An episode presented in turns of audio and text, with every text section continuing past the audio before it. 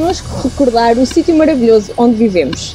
Aqueles cantinhos que guardamos em segredo na nossa região, mas que este ano queremos partilhar convosco. O Douro de les a les, o património, a natureza em estado puro e a magia deste vale encantado. Não prometemos mostrar tudo, mas esperamos abrir o apetite para que nos visitem.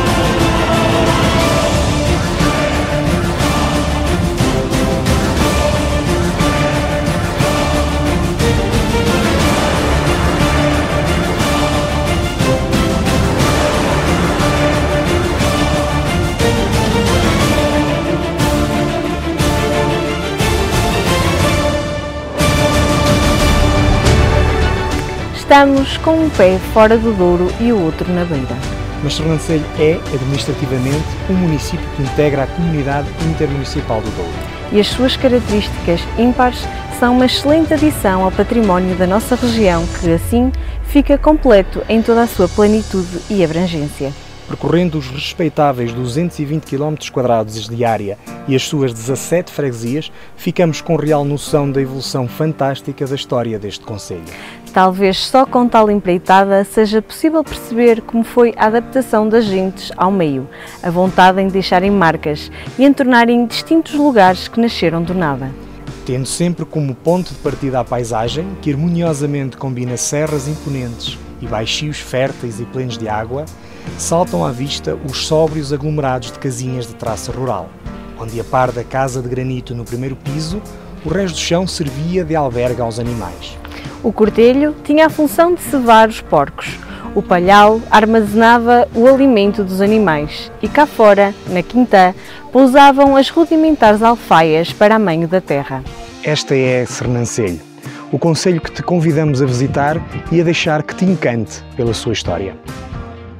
Sernancelho foi, em tempos que lá vão, uma vila das mais antigas, não só da Beira, mas de Portugal, e exerceu no passado alguma influência social e política na região. Poucas descrições teriam o condão de resumir de forma tão definitiva o patamar histórico a que chegou a vila de Sernancelho.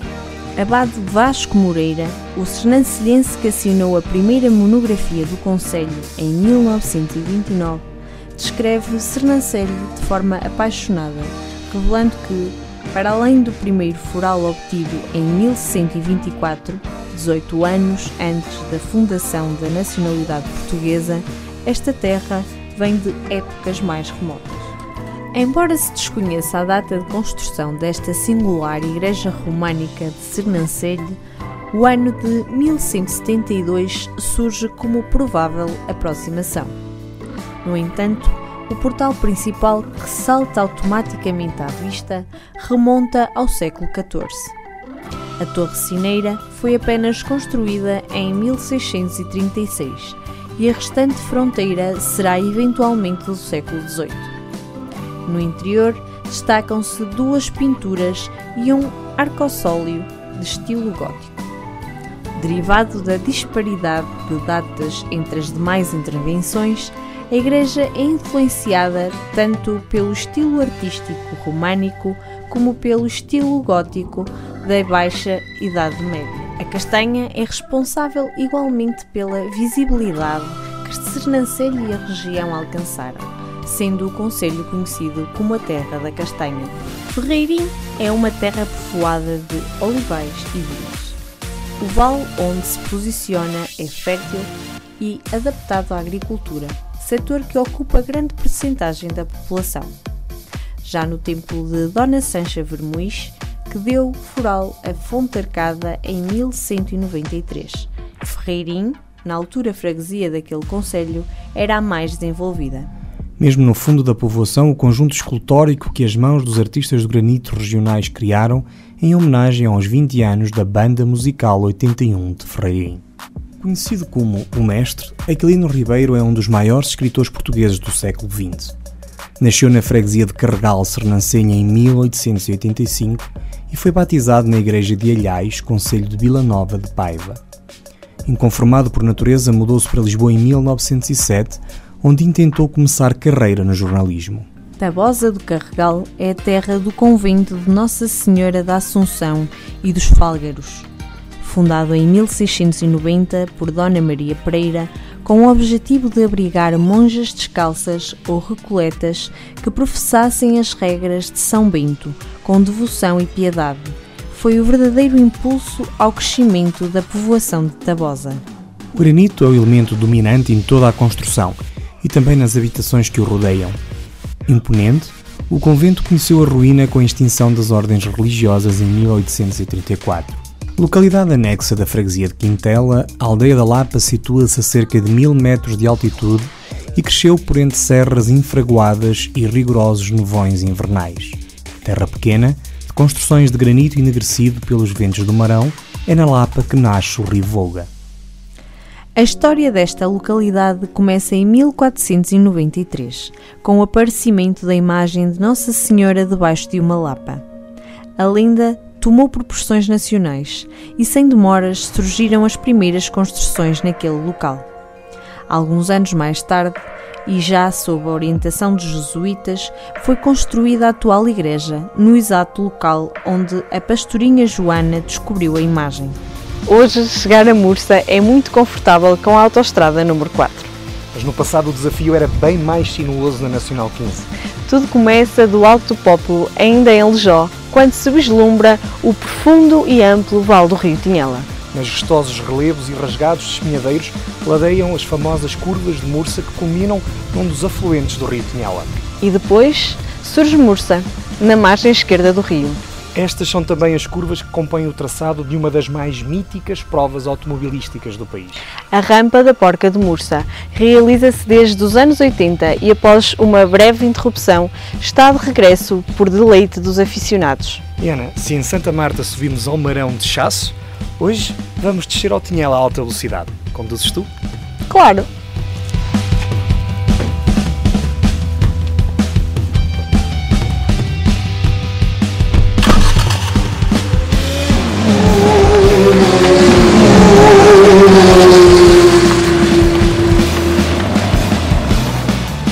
Conselho de Mursa está situado no extremo oriental do distrito de Vila Real, no limite com o vizinho distrito de Bragança. É delimitado a norte por Valpassos, a sul por Alijó e a oeste por Vila Puca de Aguiar. Situado em pleno centro geográfico da região de Trás-os-Montes e Alto Douro, é formado atualmente por sete freguesias. Conselho Misto de Terra Fria e Terra Quente é atravessado pelo rio Tinhela e balizado em parte pelo rio Tua. É apreciável a sua produção de azeite e de vinhos, constituindo uma parte da região de Marcada do Douro e de Trás-os-Montes, tem na vinicultura a sua economia essencial. O nome da freguesia é objeto de diversas opiniões. Uma dessas opiniões diz que deriva da quantidade de ursos que existiam no local. A outra opinião diz que o nome original da freguesia e do concelho era Mussa e não Mursa, um nome muçulmano. A história da área em que o Conselho de Mursa se fixou remonta ao Paleolítico. Vestígios com cerca de 500 mil anos encontrados em Noura apontam nesse sentido. Desde essa época, o seu território foi provavelmente povoado de forma contínua, pois muitos são os indícios de diferentes períodos da ocupação. Há registros arqueológicos do Mesolítico, do Neolítico e da Idade do Bronze. Da época castreja existem antigos povoados fortificados, a maior parte deles da Idade do Ferro. A partir do século II a.C. chegaram romanos que fundaram as célebres vilas rurais, núcleos de alguns dos atuais povoados. Além de troços de estradas e pontes, deixaram variados testemunhos da sua presença. No século XIII, em 1224, Dom Sancho I vai conceder carta de povoação a Mursa, com o objetivo de desenvolver uma terra que, até aí, estava quase abandonada. D. Dinis concede foral a Mursa e D. Manuel renova-o, com um foral novo nos inícios do século XVI. O povoamento do território da freguesia de Mursa remonta-se a épocas longínquas. O então território desta freguesia foi ocupado por celtas, romanos, suevos e árabes. No ano de 753, Dom Afonso I das Astúrias consegue libertar a área da freguesia do domínio árabe. No entanto, o seu povoamento foi fraco, permitindo o regresso dos mouros. Assim, apenas em 878, este povo foi definitivamente expulso por Dom Afonso III de Leão. Perante esta conquista, iniciou-se o repovoamento de Mursa, que se estendia pelo território de Chousãos até aos confins de Panóias, razão pela qual a freguesia chegou a ser denominada de Mursa de Panóias. Envolta em lendas populares e não se sabendo ao certo a sua proveniência ou propósito, a porca de Mursa é símbolo inequívoco da vila, dando até nome a conhecidos vinhos da região. Trata-se de uma escultura zoomórfica em pedra da época proto-histórica e pensa-se que será uma estátua votiva a animais sagrados. Estas esculturas existem aos milhares, mas é em Mursa que se encontra a réplica mais bem conservada, não só em toda a região, como em todo o noroeste da Península Ibérica. O soldado Milhões tornou-se herói da Primeira Guerra Mundial ao enfrentar sozinho uma ofensiva alemã e a sua história faz parte da aldeia de Valongo de Milhais. Aníbal Augusto Milhais foi um soldado raso que combateu na Primeira Guerra Mundial e ganhou fama quando se bateu sozinho contra os alemães para ajudar à retirada das forças aliadas. Mursa é uma das cinco portas de entrada do Parque Natural Regional do Val do Tua. O Conselho situa-se numa zona aplanada e fecunda de transição para o Val do Tua, área em que as culturas afirmam já a sua identidade duriense. Os miradouros da Casa da Floresta Sobreira, de Palheiros e de São Domingos são locais privilegiados para observar o vale.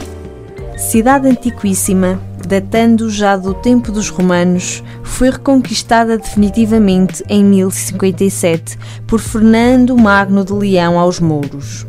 Quando os distritos foram instituídos em 1835 por uma reforma de Mouzinho da Silveira, Lamego foi inicialmente prevista como sede de distrito.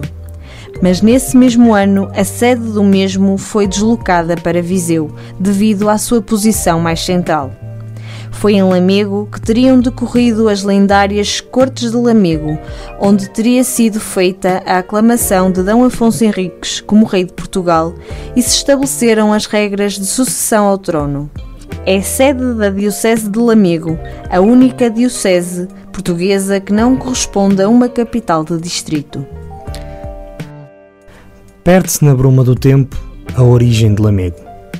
Em tempos remotos habitaram esta região lígures e túrdulos, que na fusão com os íberos deram lusitanos.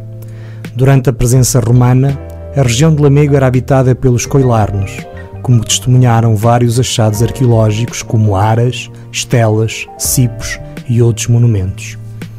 Pela localização do castelo, apenas acessível por poente, tudo leva a crer que lá houvesse um castro. As inquirições afoncinas de século XIII citam o Castro de Lameco como sinónimo de uma fortificação medieval. Destruída pelos romanos, os habitantes tiveram que descer dos seus abrigos alcantilados para se dedicarem ao cultivo das terras, influenciados pela civilização de Roma. Lamego torna-se cristã quando o rei dos Visigodos, Recaredo I, se converte ao cristianismo.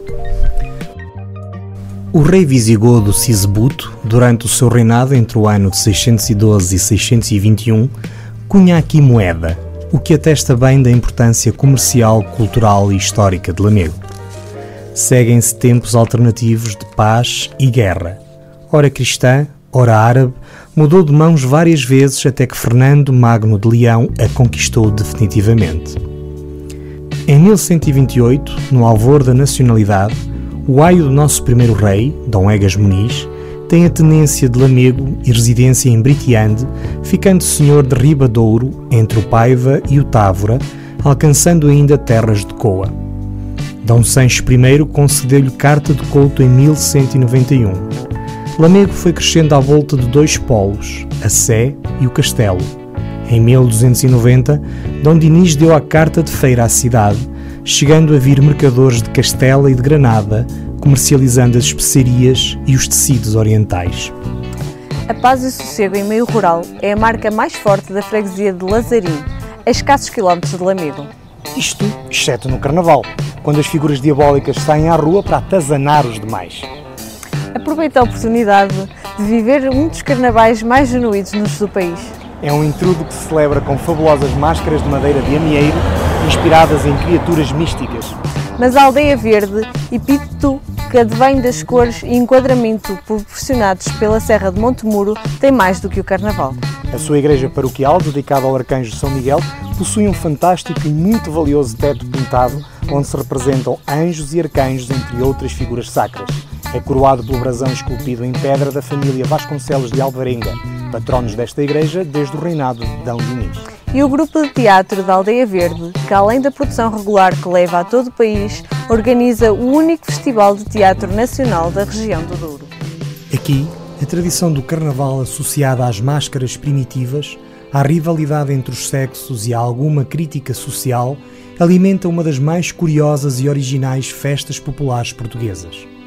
O ciclo de festividades inicia-se cinco semanas antes do Domingo Gordo. Terça-feira de Carnaval, após o desfile das máscaras tradicionais, em madeira ou lata, são lidas as quadras do testamento da comadre e do compadre, confronto de sexos durante o qual são ditas as verdades guardadas durante o ano. As festividades terminam com a queima do compadre e da comadre e com o cortejo dos caretos, um concurso de máscaras permeia os artesãos participantes nestas curiosas festas. Vila Real cresceu na confluência dos rios Corgo e Cabril. São estas magníficas escarpas do rio Corgo um dos principais postais da cidade, com as serras do Marão e do Alvão como pano de fundo. São mais de 700 anos de história daquela que, vários séculos, foi conhecida como a Corte de Trás-os-Montes. A Casa dos Marqueses de Vila Real influenciou a presença de várias famílias nobres. Ainda hoje, essa presença está visível nas inúmeras pedras de armas que atestam os títulos da nobreza dos seus proprietários. Mas Vila Real é mais do que história. Vila Real é natureza, património e cultura. É uma cidade de referência em toda a região por inúmeras personalidades da nossa história que por aqui se passearam. E é também o polo de conhecimento e saber de toda a região de Trás-os-Montes, com a Universidade de Trás-os-Montes e Alto Douro. Chamam-lhe a Princesa do Corgo e é uma das mais interessantes cidades para visitar em Trás-os-Montes, o reino maravilhoso de Miguel Torga. A cidade de Vila Real está localizada entre o Alvão, o Marão e o Douro, e por isso mesmo é um ótimo local para servir de base a quem pretende visitar estas regiões. É a sul de Vila Real que começam as vinhas do Douro e a paisagem sublime, sempre em socalcos ao longo do rio, onde durante séculos os habitantes aprenderam a moldar o terreno para cultivar um dos vinhos mais apreciados em Portugal e no mundo.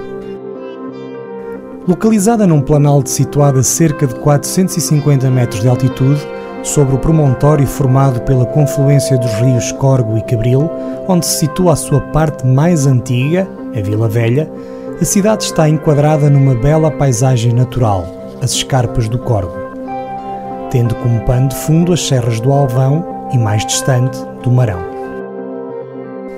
Com mais de 700 anos de existência, Vila Real foi outrora conhecida como a Corte de Trás-os-Montes, devido ao elevado número de casas brazonadas que então tinha, por virtude da presença dos nobres que aqui se fixaram por influência da Casa dos Marqueses de Vila Real, presença ainda hoje visível nas inúmeras pedras de armas que atestam os títulos de nobreza dos seus históricos proprietários.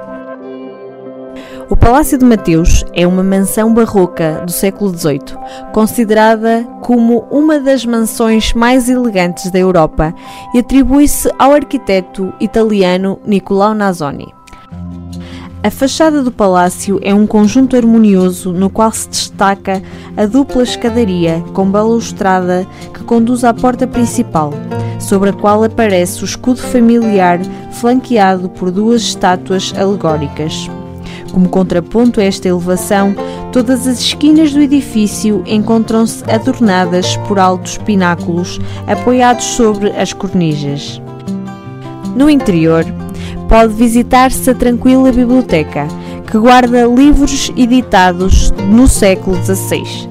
A estância das quatro estações, que contém mobiliário do século XVIII, valiosos móveis de madeira, porcelanas chinesas e quadros alegóricos que simbolizam as estações do ano.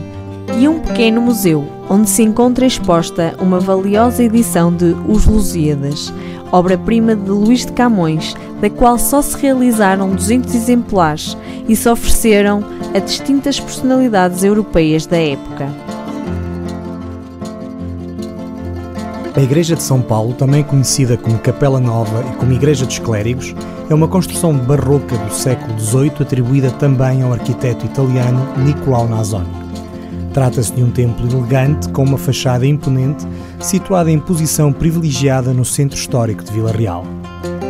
Merece a pena prestar atenção aos painéis de azulejos que retratam as vidas de São Pedro e São Paulo e ao retábulo de estilo renascentista. A sede de Vila Real foi uma igreja de um convento de monges dominicanos, Igreja de São Domingos, construído no século XV foi construída em finais do gótico e dela destacam-se os capitéis de influência que adornam as colunas dos espaços interiores. Na sua fachada podem ver-se imagens de São Domingos e São Francisco de Assis. Em 1837 sofreu um grande incêndio que dizimou a maior parte do património que detinha no seu interior. A torre foi acrescentada no século XVIII e os vitrais foram colocados durante as últimas obras de intervenção. A Laria Preta de Bisalhães está classificada como Património Material a nível nacional e está também na Unesco, na lista do Património Cultural e Material da Humanidade que necessita de salvaguarda urgente. A arte corre o risco de extinção e os oleiros não chegam a uma dezena, sendo que metade tem mais de 80 anos de idade. Penedono outrora Pena do Dono, é sede de conselho, situado a nordeste do distrito de Viseu e praticamente equidistante das cidades da Guarda, Lamego e da sua capital administrativa, à qual se encontra ligada, desde sempre, por fortes laços económicos, académicos, culturais e afetivos. Uma vasta história, cheia de magia e saberes, liga Pena de Dono ao Penedono dos dias de hoje onde a tradição e a modernidade andam de mãos dadas em prol do bem-estar e prosperidade da população. E esta, de braços bem abertos, para receber de forma hospitaleira e cordial todos aqueles que vierem por bem. Celebrada como uma das mais belas vilas de Portugal, assim como o seu airoso e esbelto castelo pentagonal, ou hexagonal imperfeito, erigido em data bem anterior ao dialbar da nacionalidade, o é entre os seus pares. Mantém inalterado o perfil medieval do seu centro histórico, já que as obras de restauro e edificações ulteriores, incluindo as mais recentes, têm como ponto de honra respeitar escrupulosamente o traço arquitetónico e o material granítico da região, nele se integrando de forma coerente e harmoniosa. Rezam a tradição e as crónicas que, aqui, teve berço Álvaro Gonçalves Coutinho, o insigne magriço, passado à imortalidade por Camões no canto sexto dos Lusíadas. Quando Vate descreve e enaltece, ao ritmo épico dos decassílabos, o seu protagonismo exemplar de valentia e cavalheirismo na façanha ímpar, cometida à frente dos denominados Doze de Inglaterra, em chãos estranhos e longínquos da loira Albion e os seus feitos, misto de galanteria e bravura, reconhecidos e aclamados até pela nata da nobreza europeia coeva, tiveram continuidade na Flandres e reconfirmação no país natal, realçando mais e mais o vínculo da sua personalidade, que saltou da história para a lenda e desta para o mito. Para além do seu altivo pelourinho de gaiola, fronteiro ao castelo, com a qual delineia uma perspectiva estética de rara elegância, Penedono exibe ainda um património de atrativos múltiplos, consignado nas suas seculares igrejas e capelas, recheadas de arte sacra, nas suas expressões plásticas e de paramentaria, a que se junta o austero e majestoso solar dos Freixos, há poucos anos recuperado, para acolher condigna e funcionalmente os espaços do Conselho e outros serviços da administração pública central e local. Este é um local que parece retirado do mundo de onde vivemos. O ermo está localizado num local inóspito, pertencente às terras do Demo. Mas isso não tira a singularidade a um espaço de visita obrigatória. Trata-se do mais importante monumento funerário megalítico de toda a região da Beira Alta e um dos raros em toda a Península Ibérica que possui uma capela. Este templo esteve associado a uma festividade em honra da Senhora do Monte, onde as sete freguesias vizinhas iam em procissão com sete cruzes que se reuniam em volta da capela. Como a Senhora do Monte não queria abandonar a capela, por várias vezes durante a noite voltava pelos seus próprios meios e ao outro dia era trazida para a igreja. Diz-se que atravessava o monte num lugar chamado de Rastinho da Senhora, onde as lajes graníticas têm umas profundas marcas que se assemelham a pegadas. O povo diz que essas pegadas foram deixadas pela imagem de Nossa Senhora do Monte durante as suas caminhadas noturnas. A imagem serenou quando foi colocada na Igreja Matriz de Penedono e encontra-se no Museu Paroquial da Vila. A necrópole da Senhora do Monte, dispersa ao longo de sensivelmente 3 km, integra um conjunto de sete dólmenes: Nossa Senhora do Monte, Carvalhal, Turgal, Lapinha e Sangrino, já devidamente estudados, sendo de destacar o de Nossa Senhora do Monte, por ser talvez um dos maiores e mais imponentes da Beira Alta e em melhor estado de conservação, estando datados dos séculos 3 ou 4 a.C. Desta necrópole fazem ainda parte os dólmenos do Turgal, Carvalhal, Lapinha 1 e 2, Sangrino, Penela da Beira e Marofa, onde ainda não foram feitas quaisquer tipo de intervenções. Antes de regressar a Penedono, vamos saber as horas. Existem no Conselho diversas torres de relógio: Souto, Penedono e Penela da Beira. Este último, talvez a mais interessante destes exemplares. Construída em 1905, trata-se de uma torre em cantaria afiada com cobertura piramidal, toda ela em granito. Atualmente, o relógio funciona de forma mecânica, mas mantém no interior o relógio primitivo, que é feito essencialmente por rodas dentadas que encaixam umas nas outras. Para funcionar, era necessário dar corda através de uma manivela e durante cinco dias dava as horas sem qualquer margem de erro. Para isso, faziam-se subir dois pesos em granito de centenas de quilos, que iam descaindo conforme a corda ia acabando. Além das horas, é um excelente miradouro, dali avistam-se terras de Aquém e Além Douro. É uma ampla área de 8 hectares que está edificado o Santuário da Virgem Mártir Santa Eufémia. A capela, cuja construção atual será do início do século XIX, nada apresenta da primitiva construção. Apresenta sim uma frontaria neobarroca em granito, com frontão de arco contracurvado, ladeado por fogaréus e no vértice uma cruz de granito. Destaca-se na capela mor o retábulo maior, que no centro do camarim, por cima da glória, tem uma imagem majestosa de roca representando Santa Eufémia com dois leões a seus pés.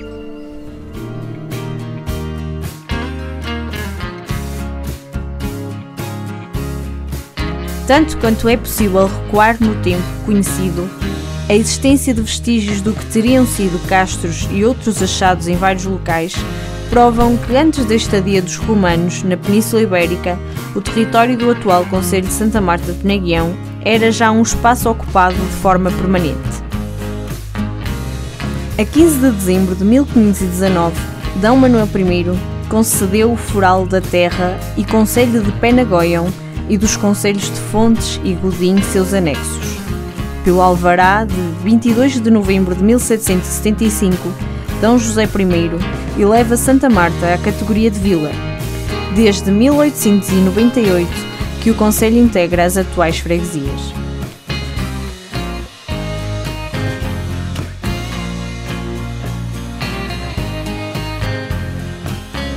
Marta aparece nos Evangelhos como sendo a irmã de Lázaro e Maria. Nome que em aramaico significa mestra ou senhora, é referida como mulher de trabalho e de muita lida. Por isso, na sua representação iconográfica, aparece como diligente dona de casa, sendo representada com uma vassoura, uma concha e um molho de chaves. Atributos talvez mais a ideia e influência de Frei João de Mancilha, que levaram a que fosse, em 1756, declarada também a padroeira da região de Marcada do Douro e da Companhia Geral de Agricultura das Vinhas do Alto Douro. O culto de Santa Marta desenvolveu-se sobretudo no norte de Portugal ao longo da Idade Média. Não é claro porque designou o lugar que hoje é sede de conselho. Julga-se que uma capela anterior à existente ou uma fonte de Santa Marta o terá proporcionado. Para chegar a Santa Marta, nada melhor que viajar pela Nacional 2. Por impulso deste município, foi criada em 2016 a Associação de Municípios da Rota da Estrada Nacional 2. Desde então, esta associação tem-se dedicado a explorar e valorizar o património turístico da maior estrada nacional e que liga Chaves a Faro ao longo de 738,5 km, 35 municípios, 11 rios e 9 serras. Repleta de misticismo, de património material e imaterial e de características singulares, a Rota da Estrada Nacional 2 é a maneira mais pura de conhecer Portugal. A sua diversidade, cultura, paisagem, demografia, gastronomia e património reconhecidos mundialmente. A Capela de Nossa Senhora do Viso merece lugar de destaque pela sua antiguidade, riqueza do seu espólio e dimensão do culto que ultrapassa os limites geográficos da freguesia. O altar-mor é em talha dourada, artisticamente trabalhado, destacando-se no topo do trono a imagem da Senhora. Trata-se da graciosa representação da Virgem com o menino, carinhosamente amparado pela mãe. Um portão gradeado divide a capela-mor da nave. Trata-se da réplica de prata roubada no saque das tropas de Napoleão e que parece ter ido parar ao Museu Londrino com a indicação da proveniência Viso, Portugal. O Conselho de Santa Marta de Penaguião oferece um vasto conjunto de miradouros que permitem contemplar uma paisagem que se transforma a cada momento. São pelo menos sete e em breve oito, os miradouros que oferecem a quem visita deslumbrantes momentos. A nossa viagem de hoje termina no Miradouro da Senhora da Serra, no pico mais elevado da Serra do Marão, a 1416 metros de altitude. Situa-se quase em cima da linha divisória que separa Fontes da freguesia de Teixeira, do Conselho de Baião pico de onde se avistam terras de Além Douro e também de Vila Real e de Vila Pouca de Aguiar. Imagine-se, em dias muito claros, sem neblinas no horizonte, o próprio Oceano Atlântico. O céu fica mais perto aqui.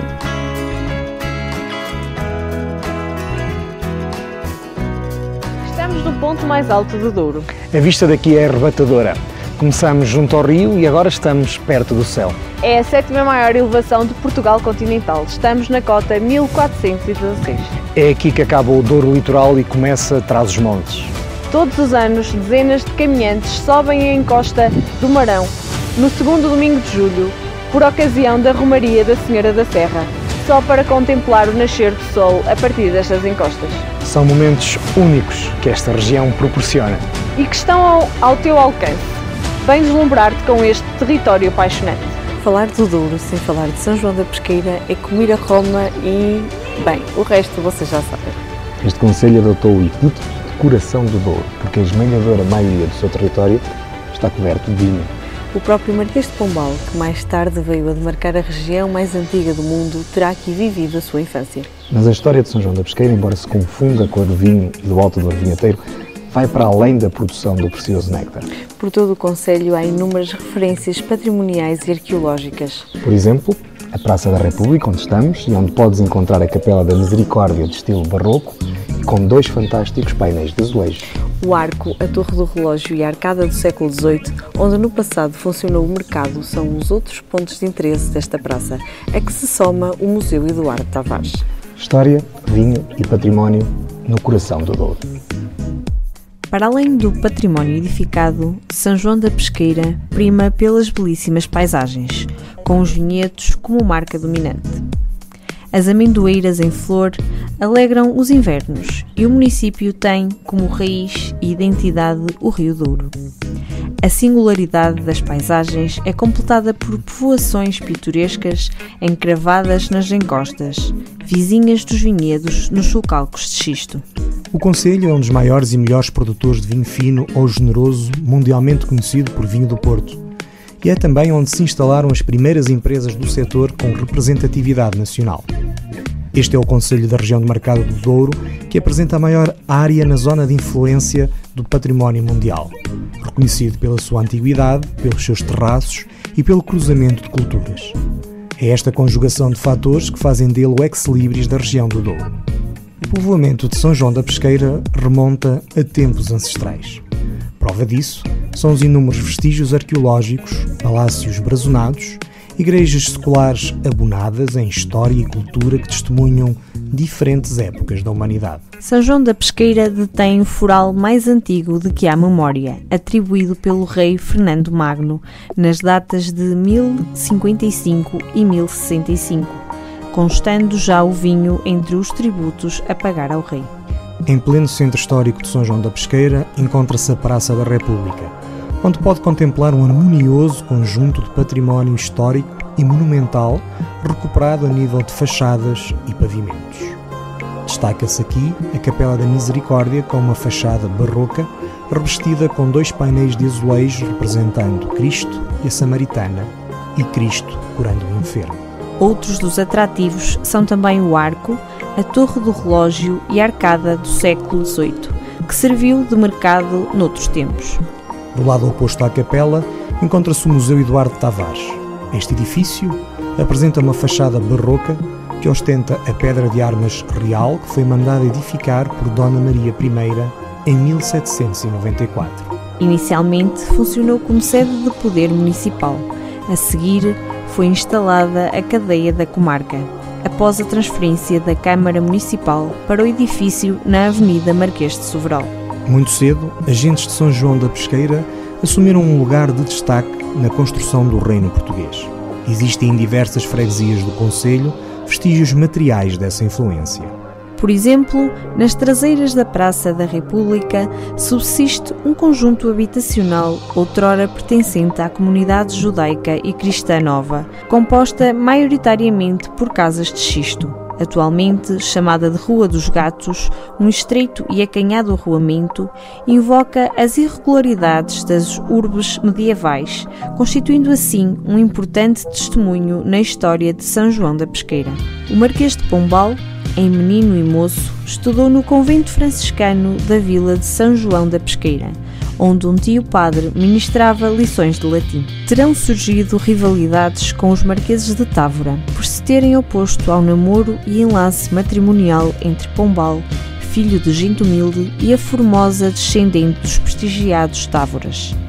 Em 1756, o Marquês de Pombal, na qualidade de Ministro de Estado de Portugal, determinou imediatamente o controle estatal sobre o comércio do vinho do Porto sob a forma de uma empresa, a Companhia Geral da Agricultura das Vinhas do Alto Douro, mais tarde conhecida como a Real Companhia ou Companhia Velha.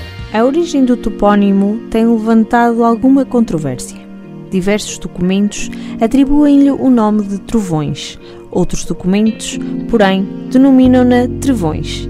E assim surgem diversas teorias na tentativa de explicar a origem e evolução etimológica deste topónimo. Travões tem referências patrimoniais que o definem como um todo. Ao longo das suas artérias é possível observar espaços, fragmentos e elementos patrimoniais de diversas épocas. A aldeia de São Xisto, na freguesia de Valde Figueira, está localizada num dos mais bonitos trechos da região do Oriense. Ocupa uma das falésias sobranceiras ao Rio Douro, xistosa e com um declive suave, em contraste com o caráter granítico e de grande declive da margem oposta, que mergulha abruptamente nas águas plácidas da barragem da Valeira. A recuperação que tem vindo a ser realizada na aldeia está praticamente concluída. Merecem uma atenção especial os muros de pedra e os chocalcos, os lagares de vinho e de azeite, o forno comunitário e a capela de São Xisto, o mirante do Anjo Arrependido e a fonte centenário. Pensa-se que Peso da Régua teve origem numa casa romana que aqui existiu, a Vila Régula, mas o seu grande desenvolvimento restou-se após 1756, com a criação da Real Companhia Geral da Agricultura das Vinhas do Alto Douro, que instituiu a primeira região demarcada de produção vitivinícola a nível mundial. Peso era a povoação original, desenvolvendo-se na encosta e correspondendo à parte alta da cidade atual. A régua, correspondendo à parte baixa da atual cidade e estendendo-se ao longo das margens do Douro, cresceu com a chegada do comboio.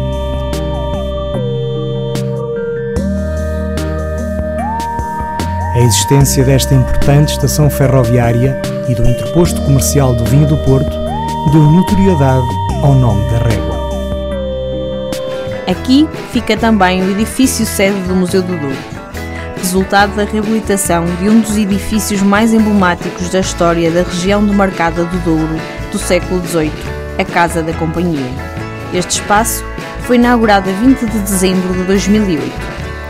Conjugando tradição e modernidade, assume-se como um espaço coletivo de memória e identidade da região vinheteira, em constante diálogo com o presente e, simultaneamente, como instrumento de valorização das atividades associadas à vitivinicultura, ao turismo cultural e ao enoturismo. Um dos locais mais arrebatadores de toda a região. Daqui, Miguel Torga viu São Leonardo navegar num doce mar de mosto à proa de um navio de penetos. E daqui vemos os concelhos de Armamar, Sabrosa e Taboaço, pelo menos. O vale encantado que se desenvolve numa paisagem deslumbrante que só Torga poderia descrever o Doiro sublimado, o prodígio de uma paisagem que deixa de o ser à força de se desmedir. Não é um panorama que os olhos contemplam, é um excesso de natureza.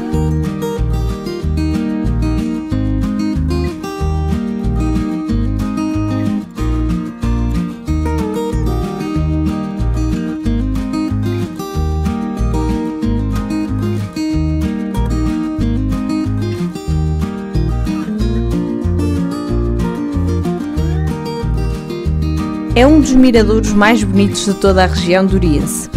Sobre uma pedra está registado um excerto da obra daquele que é considerado um dos maiores escritores portugueses do século XX, na qual o Douro é uma presença constante.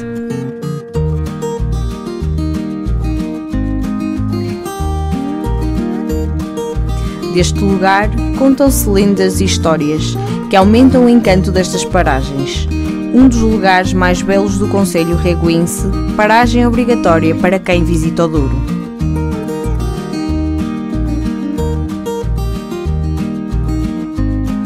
O Monte de São Leonardo está localizado a este do povoado de Galafura e a 566 metros de altitude.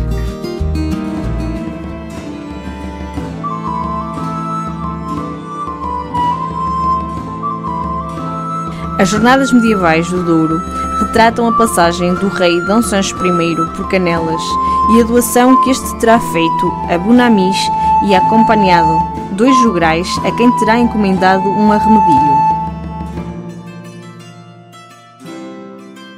O documento comprovativo desta doação é o testemunho mais antigo que se conhece de manifestações teatrais na Idade Média em Portugal. E claro, o ícone de toda uma região, a Casa do Douro. O seu edifício sede, datado de 1944, com o exterior revestido a granito polido, foi projetado pelo arquiteto português José Porto. No seu interior, merecem destaque o vitral da autoria do pintor Lino António e o Salão Nobre, com três candelabros centrais em cristal, em forma de cacho, com mais de uma tonelada de peso, bem como o marco pombalino identificado com o número 1. Não só o património arqueológico é vasto no Conselho, como também o património arquitetónico. O Pelourinho e os espaços do Conselho, onde uma parte foi construída no século XVIII e a outra no século XIX, são dois dos exemplos. No caso do atual edifício que alberga a Câmara Municipal, trata-se de uma casa brazonada composta por dois corpos, um setecentista e outro oitocentista. Estes dois corpos formam um edifício homogéneo com fachadas uniformizadas e harmoniosas.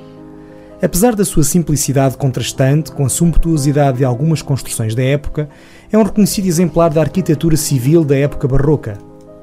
Já o Pelourinho, assente em plataforma de 3 degraus, tem base em moldura redonda, fuste cilíndrico liso e capitel de remate esférico e data do século XVI, tendo sido restaurado no século XIX. Existem ainda outros pelourinhos em São Mamé de Ribatua que datam também do século XVI, prova de outrora ter sido sede de conselho. A Lijó tem também a primeira cantina escola do país, fundada pelo comendador José Rufino, antigo presidente e grande benemérito da localidade. Este edifício foi desenhado pelo arquiteto Baltazar de Castro e é atualmente a Biblioteca Municipal de Alijó. A Igreja Matriz de Alijó, em homenagem a Santa Maria Maior, é datada de finais do século XVIII. Possui no seu interior uma escultura de Santa Maria Maior em pedra de Ansã e alguns cálices do século XVI.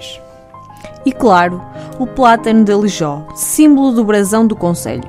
Este grande plátano, situado no centro da vila, mandado plantar em 1856 pelo Visconde da Ribeira, constitui atualmente um dos mais importantes ex-libris, classificado como Monumento Nacional de Interesse Público. A sua envolvente está em obras para que uma grande praça surja em seu redor, enaltecendo a sua importância. A freguesia de Favaios está localizada na Serra do Vilarejo, no Conselho de Alijó. O povoamento do território, que corresponde à atual freguesia, remonta à Idade de Ferro. Estes primeiros povos viviam em pequenas aldeias fortificadas, havendo vestígios arqueológicos que comprovam que foi perto das muralhas que estes habitantes se fixaram. Por toda a serra do Vilarelho encontram-se muros de pedras graníticas, que apontam para a existência em tempos idos de uma citânia por estas paragens. Sanfins do Douro é uma das povoações mais carismáticas do Douro Vinheteiro, cuja fundação remonta à pré-história. Por lá passaram romanos e muçulmanos, havendo moedas romanas na posse da paróquia e pedras lavradas no Museu Fundação Casa Maurício Penha.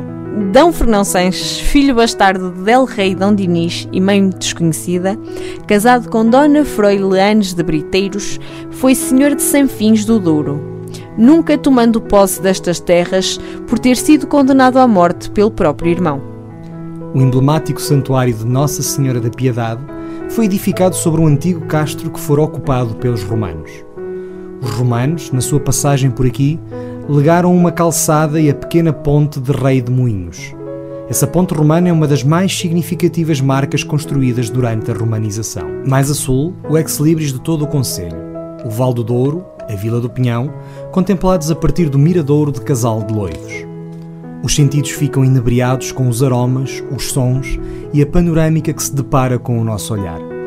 Ao fundo, a Vila do Pinhão, expoente máximo do desenvolvimento que a produção do vinho do Porto trouxe à região. A centralidade e proximidade aos principais polos de produção de precioso néctar na região fez nascer o pinhão e desenvolver rapidamente as suas acessibilidades. Antigamente, chegava-se a esta povoação por uma via romana que ligava Sabrosa à margem direita do rio Pinhão, ou por Mursa, passando por Favaios, Valmendiz, Vilarinho de Cotas e Casal de Loivos. A nossa viagem pelo Conselho de Aljó está a chegar ao fim. Não podíamos, contudo, deixar de visitar a magnífica estação ferroviária da Vila do Pinhão. Nos anos 40 do século passado, a Junta de Freguesia Local e o Instituto do Vinho do Porto encomendou à fábrica Aleluia uma coleção de 24 painéis de azulejo que chegaram até aos nossos dias e que estão na fachada de uma das mais belas estações de comboio do mundo. A história, a etnografia, os usos, os costumes e as paisagens da região ficaram eternizadas neste precioso conjunto que está aqui, ao dispor de qualquer passageiro. Esta é também uma vila que cresceu fruto do caminho de ferro e que trouxe à região uma nova ordem e um canal rápido de escoamento dos vinhos que deixavam de depender das perigosas viagens de barco rabelo. E o futuro da região pode bem voltar a ser a linha do Douro. A reabertura até Salamanca é um anseio da região para que um dia os visitantes possam encarnar Jacinto e viajar de Paris a Tornes, passando pelo Pinhão. Este é um território de origem marcada.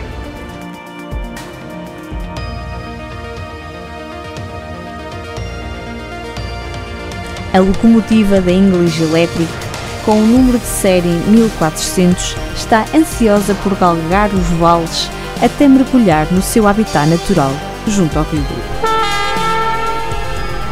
Foi em 1867 que o governo propôs a construção das linhas do Porto a Braga e à fronteira do Minho e do Porto ao Pinhão. Iniciava-se o processo de construção do caminho de ferro a norte do Rio Douro, confirmando-se este pela aprovação em decreto de lei de 2 de julho do mesmo ano. A partir da Pala, o caminho de ferro nunca deixaria praticamente de acompanhar o percurso ribeirinho até ao seu destino final. O comboio encaminha-se longitudinalmente ao longo das baixas vertentes dos Montes Sobranceiros, cujos xistosos paredões foram esventrados pelos operários à força das picaretas e da dinamite.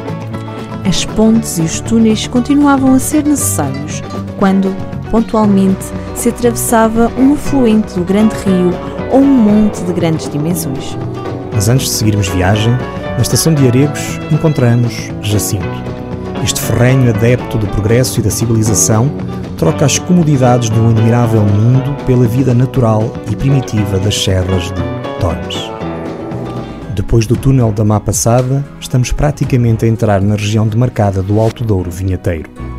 Barqueiros, no Conselho de Mesão Frio, é a primeira estação. Aqui foram construídos muitos dos barcos rabelos a quem o comboio viria a tirar o protagonismo anos mais tarde. Um importante interposto comercial, que já era na época a régua, passou a ser servido por via férrea a partir de 15 de julho de 1879 e a importante localidade do Pinhão em 1 de junho de 1880. O ciclo económico da região nunca mais seria o mesmo devido ao cavalo de ferro. Chegamos à Régua, onde todo o pulsar desta região se concentra. A partir desta cidade, um eixo transversal envolve o eixo de cidades do Baixo Corvo. É um eixo de grande riqueza histórica e patrimonial que se desenvolve desde o Mosteiro de Salzedas, em Tarouca, até o Palácio de Mateus, em Vila Real. A história da região demarcada do Douro confunde-se com a história de Portugal nesta região que integra 19 municípios. A CP devolveu à linha do Douro as míticas carruagens da fabricante suíça Schindler. A viagem inaugural destas carruagens realizou-se no dia 17 de junho de 1948 na linha de Sintra. Depressa se percebeu que a qualidade e funcionalidade destas unidades seria particularmente útil nos serviços de longo curso, mas a sua principal mais-valia são as amplas janelas que se abrem e permitem um debruçar pelo vale. Desde que estão ao serviço, a procura na linha de Douro mais do que duplicou e apesar de não disporem de ar-condicionado, a experiência de contacto com o Val do Douro é indescritível. Mas há mais formas de desfrutar aquele que muitos consideram ser o mais arrebatador trecho da linha do Douro. Num percurso à beira do Rio Douro, a locomotiva a vapor e as cinco carruagens históricas percorrem a distância que vai da Régua ao Tua, com paragem no Pinhão, numa viagem única ao passado, marcada pela beleza da paisagem classificada pela Unesco como Património Mundial. Entretanto, chegamos ao Pinhão, a mais bela estação ferroviária da linha do Douro e, dizem os locais, do mundo. A paragem é obrigatória para observar os 24 azulejos policromados embutidos nas paredes do edifício. Eles contam-te a história destas gentes e gravam para a eternidade uma época áurea da região. Quando inicialmente projetada, a linha do Douro seria para construir apenas até ao Pinhão. O desenvolvimento da região e a influência da Dona Antónia Ferreira, aliada ao interesse comercial da burguesia portuense, depressa expandiram os planos até à fronteira, Salamanca e Madrid. Dona Antónia Adelaide Ferreira ficou conhecida por se dedicar à produção de vinho do Porto e pelas notáveis inovações que introduziu. Sabe-se que a Ferreirinha, como era carinhosamente conhecida, lutou contra a falta de apoios dos sucessivos governos, mais interessados em construir estradas e comprar vinhos espanhóis. Debateu-se contra a doença da vinha, a filoxera, e deslocou-se à Inglaterra para obter informação sobre os meios mais modernos e eficazes de combate a esta peste, bem como processos mais sofisticados de produção do vinho.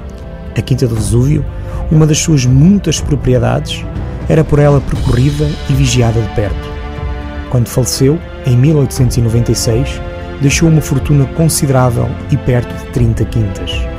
Do Douro para o mundo, passou a lenda da sua tenacidade e bondade. Mais à frente, já na Ferradosa e transposto o temível caixão da Valeira, agora amansado pela barragem, o convite é para se conhecer o Conselho de São João da Pesqueira, a partir da mítica aldeia de São Xisto. A barragem da Valeira, construída contemporaneamente com as restantes que se vislumbram na viagem de comboio nos anos 70 e 80, obrigou a uma alteração do traçado ferroviário. A viagem está a terminar. Agora que os sentidos estão apurados ao máximo para absorver todo o espetáculo que as amplas janelas trazem para dentro da carruagem, aproxima-se a estação do Pocinho. O comboio depara-se perante um sumptuoso edifício que nos recorda a importância que esta estação teve no passado. Sem mais explicações, a viagem termina. O Douro continua a querer deslumbrar-nos até à fronteira numa paisagem tão ou mais arrebatadora. Numa decisão que já considerou ter sido um dos maiores erros enquanto governante, Miguel Cadilhe, integrado num vasto plano de encerramentos de Cavaco Silva, que viria a debilitar irreversivelmente a rede ferroviária nacional por várias décadas, decretou o fim da linha do Douro entre Pocinho e Barca d'Alva. É de forma pesarosa que a English Electric 1400 faz a manobra para encabeçar o comboio de volta ao Porto. Ainda não é hoje que segue até Barca d'Alva. Apesar da paisagem, da magia, do vale, de todo o simbolismo lá continuarem, o silvo da velha locomotiva não é agora tão alegre. Sabemos que ela continuará a subir o Douro até ao dia em que a deixem cumprir a sua função, até à fronteira. Foi a meio desta ponte, em dezembro de 1887, que dois comboios de Espanha e Portugal se uniram e selaram a ligação transfronteiriça mais rápida do Oceano Atlântico para a Europa. Em tempos em que o tempo conta, é estranho que esse facto continue a não pesar para a reabertura de uma linha que reduz a ligação do Porto à Espanha em mais de 100 km. A construção da linha do Douro, esta notável obra de engenharia, quer do lado português, quer do lado espanhol, foi uma epopeia que durou apenas 14 anos. Com a tecnologia disponível no início do século XIX, todas estas pontes, viadutos e túneis constituem um hino à capacidade humana, quer do nosso lado, mas sobretudo do lado de Espanha. Começamos no Porto, percorremos a rota do Românico do Tâmega e Sousa, perdemos no Alto Douro Vinheteiro, mergulhamos nas figuras do Val do Coa e visitamos a Plaza Maior de Salamanca. São quatro regiões classificadas pela Unesco como Património Mundial da Humanidade. São dezenas de locais para visitares, quase sem sair de comboio. É, provavelmente, a linha de comboio mais rica do mundo. É, de certeza, a linha de comboio com mais histórias, emoções e paixões que podem despertar por um território mágico ao longo de um vale encantado. Então, porque continua toda esta riqueza inacessível? Já no Porto, a locomotiva que nos acompanhou nesta viagem prepara-se para voltar a subir o vale. Será que na próxima viagem encontraremos na ponte do Rio Águeda, ao quilómetro 200?